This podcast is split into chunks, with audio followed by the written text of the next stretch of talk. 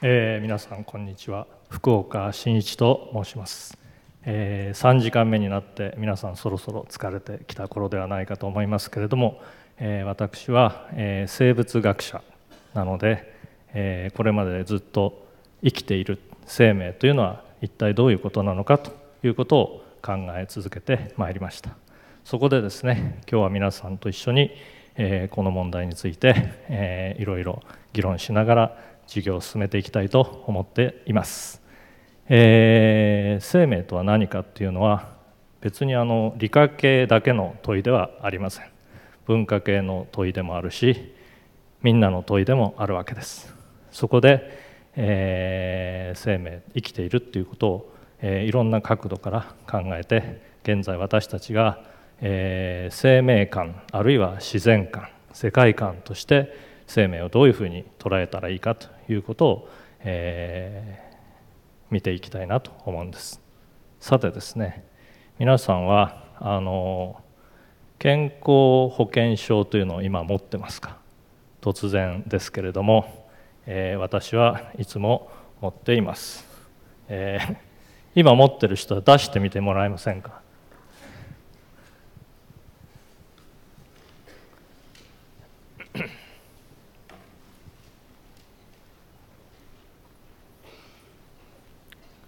皆さん出しましたか？皆さんそれぞれ学生さんなんでおそらくですねご両親の扶養家族になって、えー、健康保険に入ってる方が多いと思いますけれども、えー、私が今日皆さんに見てもらいたいのは健康保険証の裏側です。ここには何が書いてあるかというと、えー、皆さんが万一事故に遭ってそして脳死状態に陥った時に皆さんがどうするかっていうことを問う質問が書かれているんです。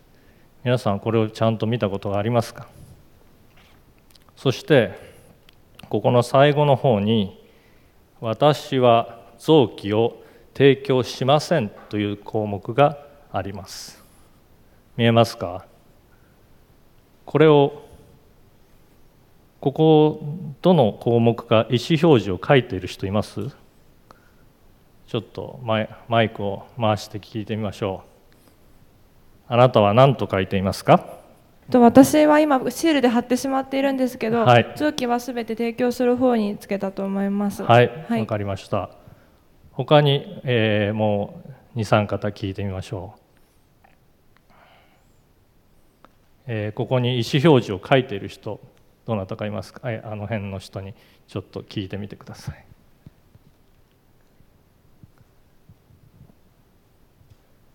私もシールで貼ってしまってるんですけど、はい、臓器を提供するに丸をつけています。はい。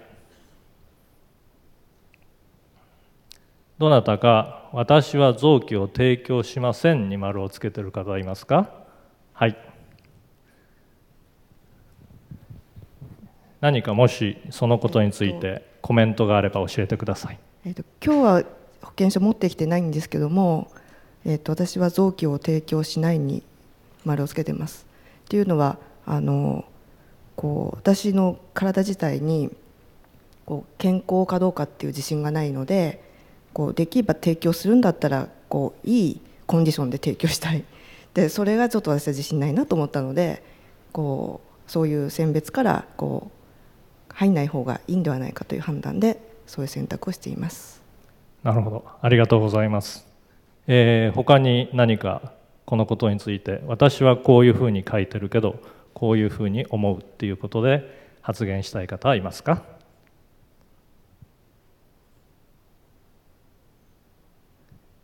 えー、私自身あの福岡伸一自身はここにえー、私は臓器を提供しませんというところに丸をつけています、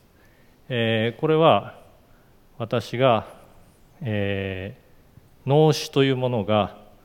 生命の死として妥当ではないんじゃないかと思っているから丸をつけているんです。脳が死んでも、えー、体の他の細胞は実は生きてるわけですね。脳が死んでその身体は死体とみなしてよいというのが脳死のコンセプトです。ですから、えー、ここに、えー、臓器を提供します、えー、心臓を提供します、え肺を提供しますっていうふうに書いている人は、えどれぐらい意識をしているかしていないかにかかわらず脳死という死の概念を受け入れている人。そして、えー、私は臓器を提供しませんというふうに書いている人は脳死というものに、えー、抵抗している人あるいはさまざまな事情で臓器移植というものについて、えー、懐疑的な人なわけですね。でもこれは皆さんそれぞれ自分の、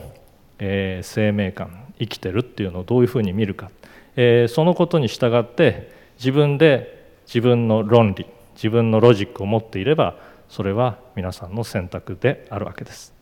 えー、ただですねそのことをよく考えてみると皆さんの考え方も変化していくかもしれません。ですから今日はそういう問題意識を持ってお話をしていきたいと思うんです、えー、脳が死ねばその人の身体は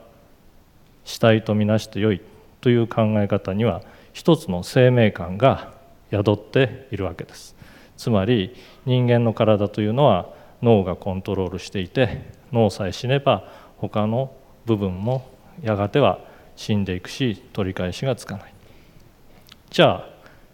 生きてる脳が死ねば死っていうことはじゃあ生きてるっていうのはどういうことかっていう、えー、疑問が対照的な疑問として出てくるわけですよね。じゃあ生きてるあるいは生命っていうのはどういうことなのか生命生命というのをどう定義しますか？あるいは生きてる状態というのは一体どういう状態なのか？ということについて、えー、皆さんにちょっとした宿題を出しておきましたけれどもそれについて、えー、コメントがある人は言ってみていただけますか？生きているっていうのはどういうことなのか？生命というのを皆さんはどう定義しますか？どなたか発言してください。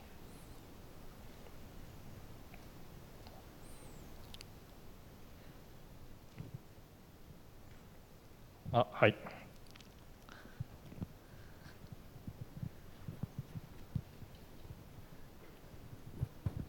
あ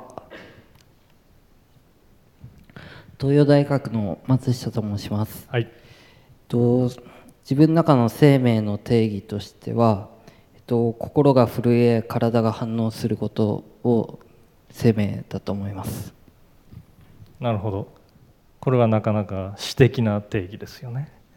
えー、でも例えば一見心がないような体が震えることのないような植物でも生きてるわけですよね。ですから私が本当に求めたい定義は生物全般に共通する生物の特徴でかつ生物の属性じゃなくて生物の本質を言い当ててるような定義で生命というものを規定してもらいたいなと思うんです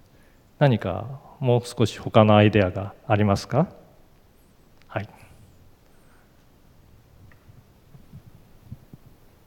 早稲田大学の竹澤智樹です。はい。えっ、ー、と私はあの始まりと終わりがあるものだと定義したいと思います。なるほど。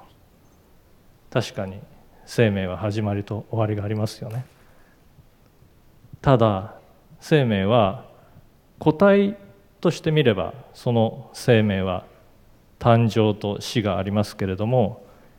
生命全体の流れを見ると生命は38億年間ずっと続いてきてるわけですよね。で確かに始まりはどっか38億年前の一点で非常に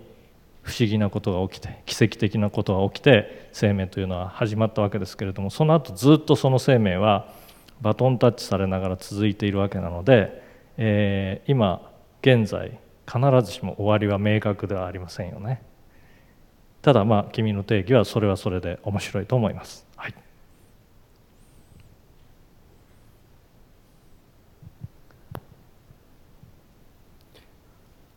あどうも、えーと、日本大学の大塚と申します、えーと、僕の、えーと、生きている定義っていうのは、えー、とその生きてるものがアウトプットできることが生きてることの定義かなと思ってます。っていうのは例えば人間ですとその一番最終的に動く部分が肛門活躍筋っていうのを聞いたことがあるんですけど肛門活躍筋さえ動いてる状態なら生きてるんじゃないかなと定義します。うん、なるほど、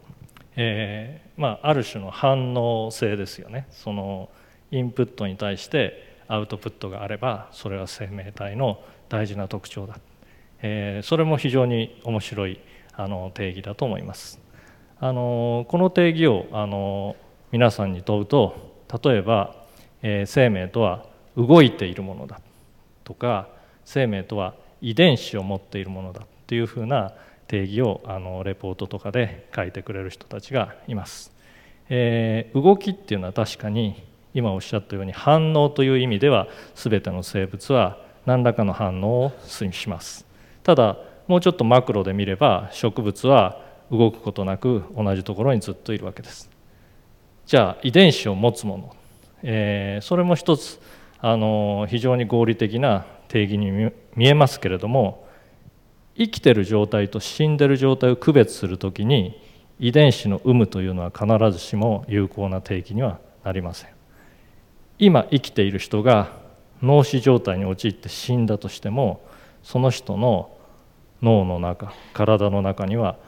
細胞があってどの細胞にも遺伝子がちゃんと存在してるわけですよねだから遺伝子の有無あるものがあればそれは生きてるかというと必ずしも生命の定義にはうまく当てはまらないこともあります。ということでですね今日は私から、えー、ちょっとしたプレゼンテーションをさせていただいて生きているっていうのはどういうことなのか私自身がこう考えてきてそしていろんな問題にぶつかってさらに考え直したそのプロセスというのをちょっとご覧いただきたいなと思うんです、えー、最初のスライドを出してみてください。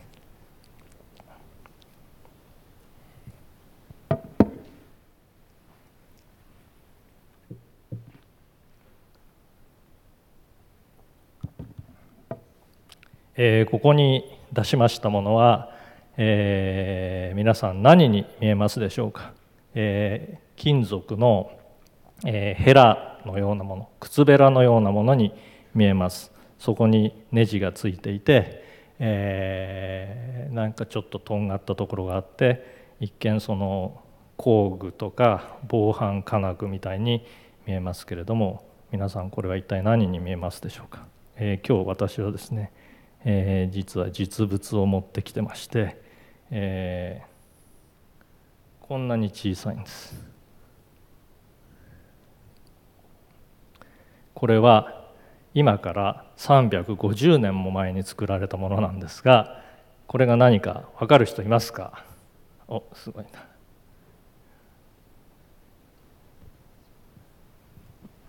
はい、茨城大学の河合ですね。はい、顕微鏡です。はい、大正解なんです。え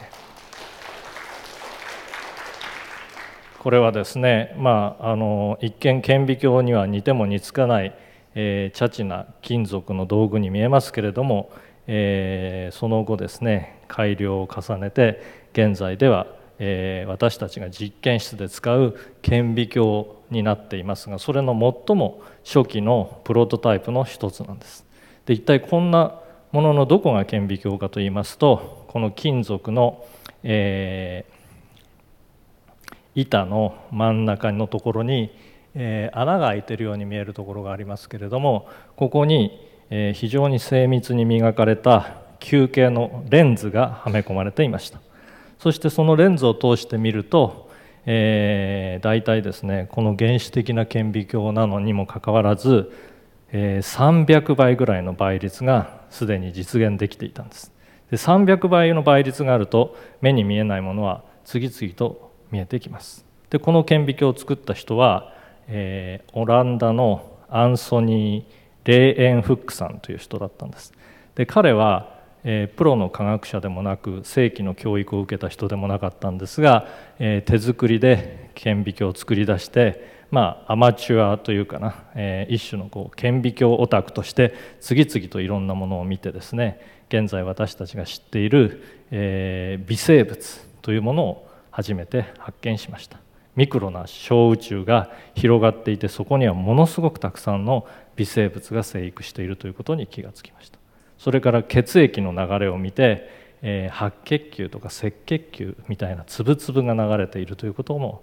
見出しました。それからですね精液を見て精子がそこを泳いでいてそれが生命の種になっているということにも気がついた、えー、つまりですね、えー、こう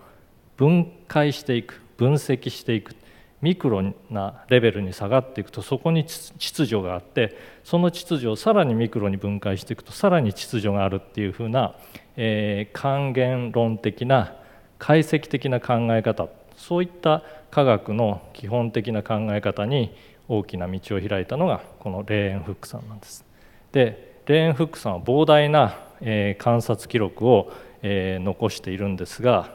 例えばですねこの絵はレーンフックの観察記録の中に挟み込まれている、えー、昆虫の非常に微細な爪の先のスケッチなんですけれども非常にうまく書いてあります。でまあ、ちょっとこれは余談なんですがレーエンフックさんはオランダの、デルフトという町に1632年に生まれました実はこのオランダのデルフトという町そして1632年同じ年に生まれた人がいてその人は現在レーエン・フックさんよりもずっとずっと有名になった人、え、ヨハネス・フェルメールという画家がいたんです。そしてレーエン・フック顕微鏡を作ったレーエン・フックとフェルメールは非常に友達だったんじゃないかなと私は思います。でレーエン・フックは手紙の中にこんなふうに書いてるんです。自分は顕微鏡を作っていろんなものを観察したけれども絵は上手に描けないから友達の画家に頼んでスケッチはしてもらいました。ということでですねこの素晴らしいスケッチはひょっとするとフェルメールが書いたのかもしれないという仮説を私は持っているんですが、えー、それはともかくといたしまして、えー レーンフックがこのミクロな世界を調べようというふうに、えー、扉を開いた結果ですねその後ずっとずっと生命というものは小さなレベルにミクロなレベルに、えー、分けられていきました。このスライドは、えー、レーンフックの顕微鏡と同じ300倍ぐらいで細胞を見た写真です。これは私の研究室で、えー、撮影したものなんですが細胞の一つ一つというのはこの写真の中に見えるこういう小さな四角い、えー、1ユニットが細胞の一個一個です。そして細胞の中にはいろんな粒々が見えますけれども必ずこういうふうに白い丸い、えー、球形のスペースがあります。でこの顕微鏡ではこれ以上は見えないんですけれどもこの丸いところには、えー、DNA というものが折りたたまれてしまい込まれています。で DNA というのは、えー、遺伝子の本体で、えー、粒々の化学物質が、えー、つながった、えー、鎖のような構造をしていてそのつながり方が遺伝暗号というもので細胞の中のさまざまなミクロな、えー、部品の設計図であったわけです。そしてレーンフックが生まれた17世紀から18世紀19世紀20世紀21世紀と私たちはこの生命体というのをどんどんどんどん、えー、細かいレベルに分けて個体は組織からできていて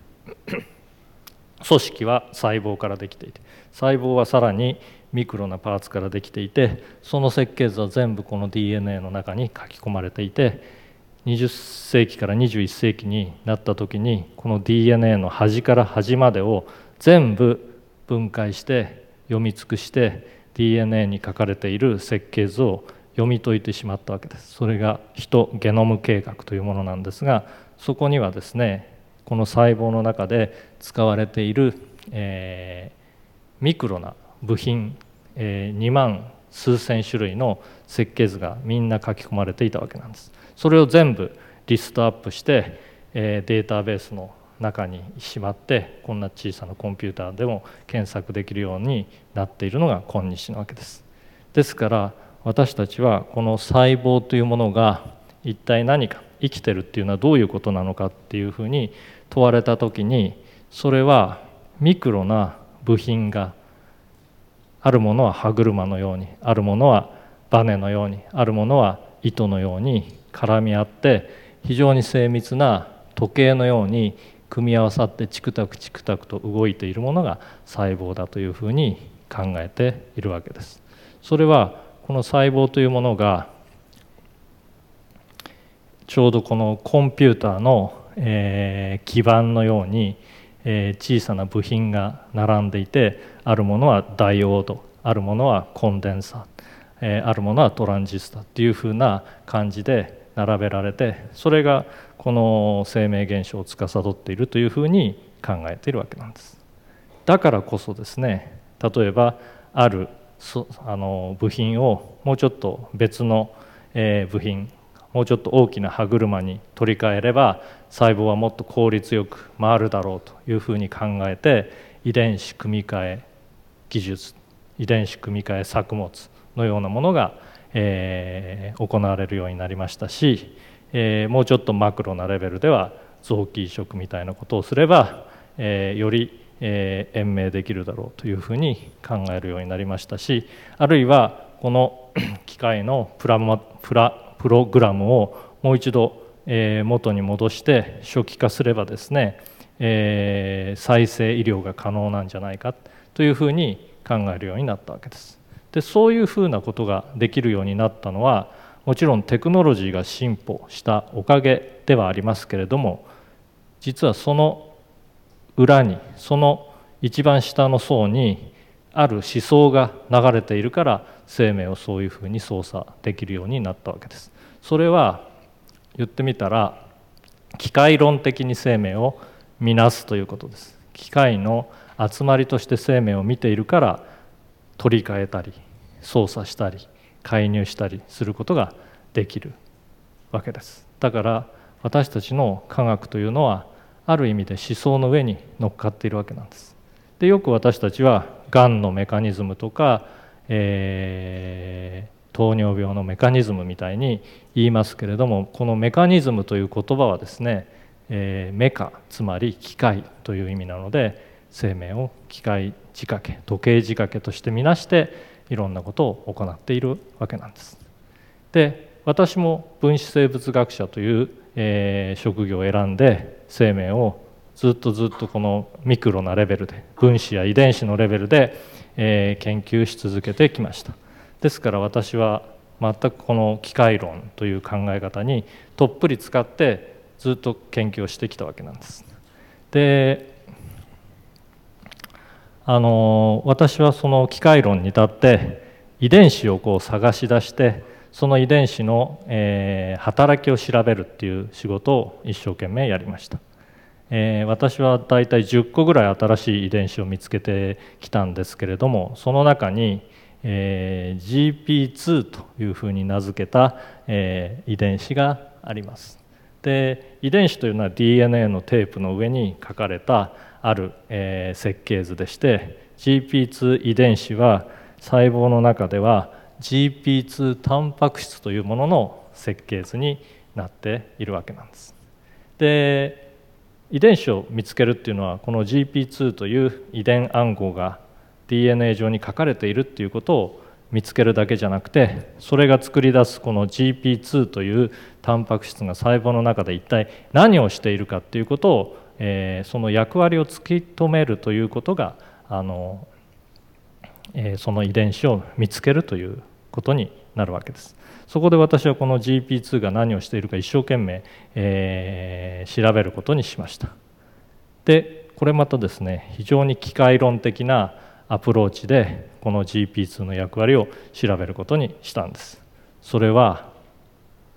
えー、これは私の研究室の、えー、実験ネズミマウスたちなんですが、え、非常に賢いマウスたちでカメラを向けるとちゃんとカメラ目線でこちらをえ見てくれてるというかわいいやつらなんですがこれはあのソンジュソコラのマウスじゃないんです、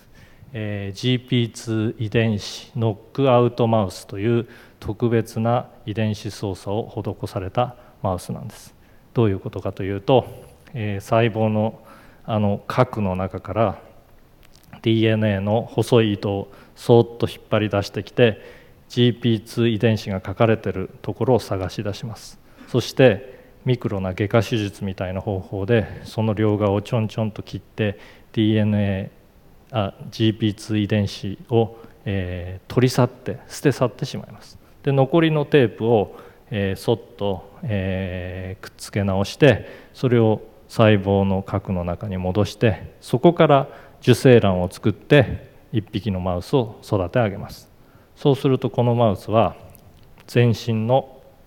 細胞の中の DNA から全て GP2 の遺伝子が消去されてしまったマウスとなって生まれてきます。ノックアウトというのはそれがない欠損しているということなんです。だから GP2 遺伝子ノックアウトマウスは GP2 遺伝子の情報がなくてその結果として GP2 という大事な細胞の部品が作れなくなってしまったマウスなんです。で機械論的に見るとこれはコンピューターの後ろを開けてある大事な部品をピョンと外して捨てちゃったということと同じです。そういうことをすると必ずコンピューターは壊れます。どういうふうに壊れるかっていうのはその捨てた部品によるわけです。立ち上がらなくなったりあるプログラムが走らなくなったり画面が消えたり音が消えたり、えー、そのことと捨てた部品は1対1の関係にあるわけです。そこでこの GP2 遺伝子ノックアウトマウスを調べることによってこのマウスがもし大変な病気になればそれは GP2 がないからです。このマウスがものすごい異常行動を起こせば GP2 がないから。このマウスの寿命が極端に短くなっているんであればそれは GP2 がないからです。だからこの GP2 遺伝子ノックアウトマウスの異常な点を見いだせば GP2 の役割が非常に明確に言い当てることができる。そういう究極の機械論的な方法で私はこの GP2 の役割を調べることにしたんです。でこの実験はですね実は言うは安くて行うは形で非常に時間がかかります。このマウスを作り出すのに3年ぐらいかかります。それから研究費がいっぱいかかります。この小さなマウス1匹を作り出すのに、えー、大体ポルシェ3台分ぐらいの、えー、実験費がかかります。それをなんとか私は、えー、寄せ集めてきて、えー、この GP2 遺伝子ノックアウトマウスを作り出してで生まれてきて育っていって一体どんな異常がこのマウスに現れるかっていうのを固唾を飲んで見守っていたわけなんです。